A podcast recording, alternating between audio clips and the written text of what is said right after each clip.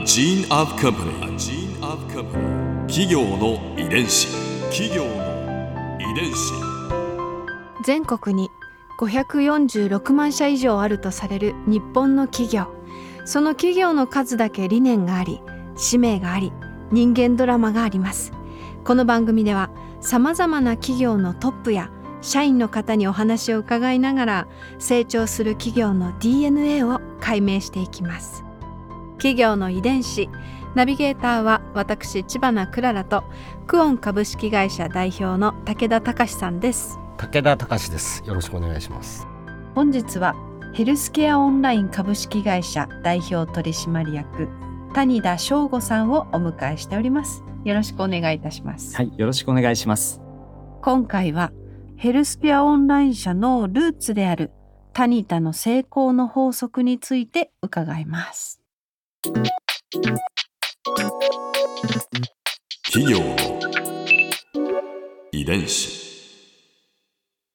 前身となる会社では、まあ、シガレットケースの製造販売をされていたということなんですがでもタニタといえば体重計だったりうん体組成計など、まあ、今やもう健康器具の製造販売ですごく有名ですようね。ん体重計の製造を手掛けるようになったきっかけっていうのはいつ頃どんなところだったんでしょうか？はい。創業者である祖父が、まあ、谷田岩手の方が言っていたのが、えうん。ー、3本の柱で経営しろということを言ってまして、どういうことかというと、やっぱり1本2本の柱が、まあ、ダメになっても、残りの1本でなんとか経営していけるだろうということで、リスク分散っていうのをすごく大事に、まあ、経営してた人かなというふうに思います。うんで、ヘルスメーター自体は1959年に、製造開始したというものになります。うんじゃあそれまでは？そうですね。はい。あの、もともとは1946年にシガレットケースの製造をしていて、うんうんで、さらに2本目の柱というのでは、1953年に OEM のトースターを作ってと。いう形でースター。オーブントースタそうですね。はい。うんトースターとオーブントースター両方とも、はい、作ってたようなー形です。うんもう OEM だったんで、あの、他の会社の、まあ、ロゴがついているようなものを作らせていただいたと。あ中身だけ作ってそうですねはいうん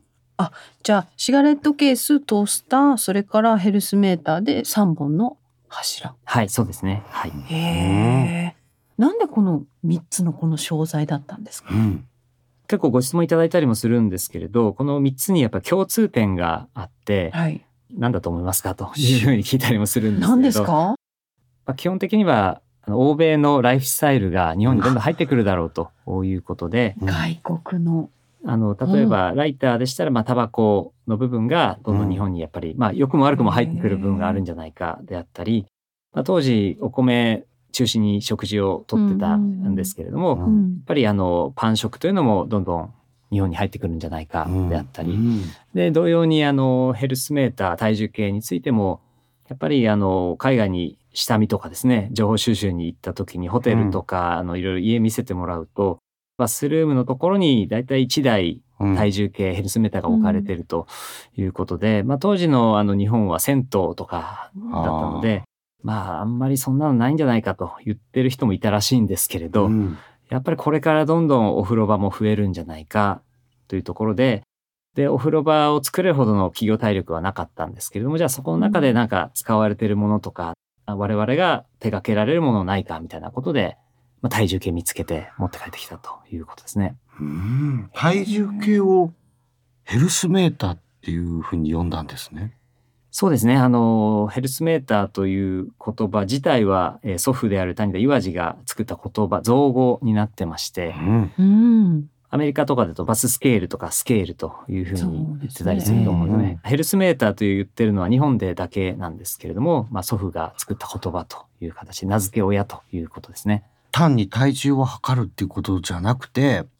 健康のメーターだよっていうことですかね。そうですね。あの当時からやっぱり健康というところには注目してたのかなというふうにすごく思いますね。健康を測る健康ヘルスメーターということですね。企業の遺伝子その岩地さんはどんな方だったんですか、まあ今ももちろん亡くなってですけれども、お墓にまあ忍耐という言葉が書かれてて、ともとやはりあのデッチ暴行で、まあ、大阪に出てきてみたいな形でだいぶ苦労しながら、イワシの骨をかじりながらみたいな言葉も聞くのですごく苦労しながら、まあ、兄弟で助け合って、まあ、事業を作ってきた人というふうに思ってます。うんでお子さんが5人いらしたんですね。そうですね。はい。上4人が男男子ですね、えーえー 長男次男三男四男四男がうちの父で、えーさらに、えー妹さんがいてという5人兄弟でした。うん。でちなみにやっぱりそのさっきリスク管理みたいな話も若干あったんですけれど、うん。あの4人全員ですね男の子全員が海外留学はしてまして、まあ、海外留学自体も結構珍しい当時で言った話なんですけれども、その国をやっぱりこう分けて、まあ、リスク分散ですね うん投資じゃないんですけれども、あの、ご長男がアメリカに留学して、えー次男の方はアジアの方に行かせて、で、三男がヨーロッパ、ドイツで、四男が父ですけれども、えーアメリカにも一度行かせるということで、まあ、どれか一国にかけるとか、どれかのね、このエリアにかけるというよりは、いろんなところにやっぱかけていってというのが祖父の考えだったのかなと思います。岩地さんは投資家目線ですね。そうですね。うんはい。あの、すごくそこは投資という部分で考えてたのかなと思ったり、すごくうんビジネスマンだなというふうに思いますね。うん。講演会で谷田社の事業承継どんなだったのかなんて話もさせていただくんですけれど、うんあの、もともと当時で言うと2社ですね、タニタ社と、えーもう一個あの、現行に今も存続しているタニタハウジングウェアという会社があって、それぞれをこの4兄弟どうやってやるのかというところの話がされたみたいですね。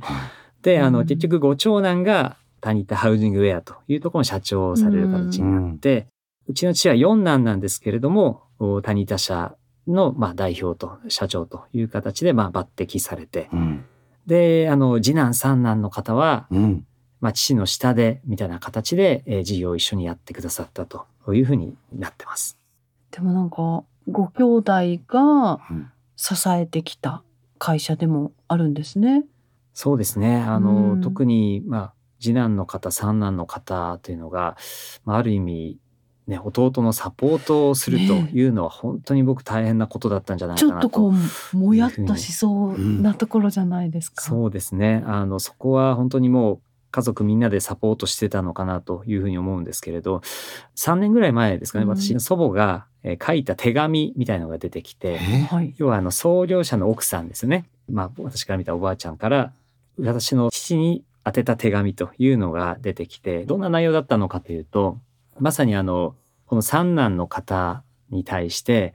ちょっとね、失礼なこと言ってたから、大輔、私の父に対してですね、もうちょっとこうサポートしなさいとか、しっかり謝りなさいとか、ちゃんとケアをしなさいというようなお話が書かれていたので、うん。創業者である祖父だけがこう経営してたというよりは、まあ、祖母ですね、おばあちゃんも含めて、なんかこう関係性を保つために一生懸命関わっていたのかなというのが、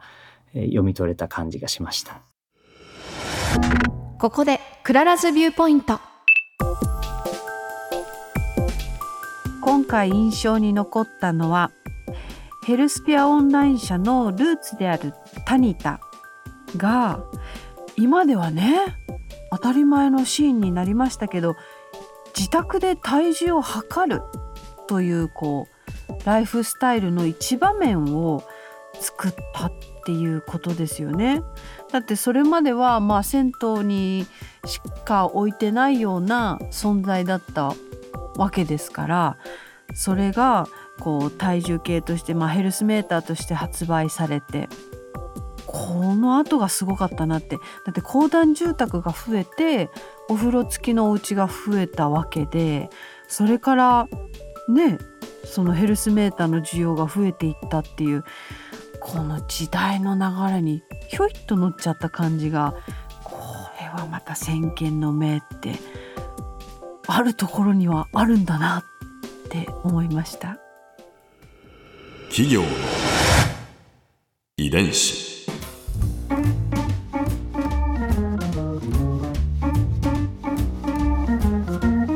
この番組はポッドキャストのほかスマートフォンタブレット向けアプリオーディでも聞くことができます。お使いのアプリストアからダウンロードして企業の遺伝子のページにアクセスしてみてくださいね。それでは来週もまたお会いしましょう。企業の遺伝子ナビゲーターは私千葉なクララとクオン株式会社代表の武田隆でした。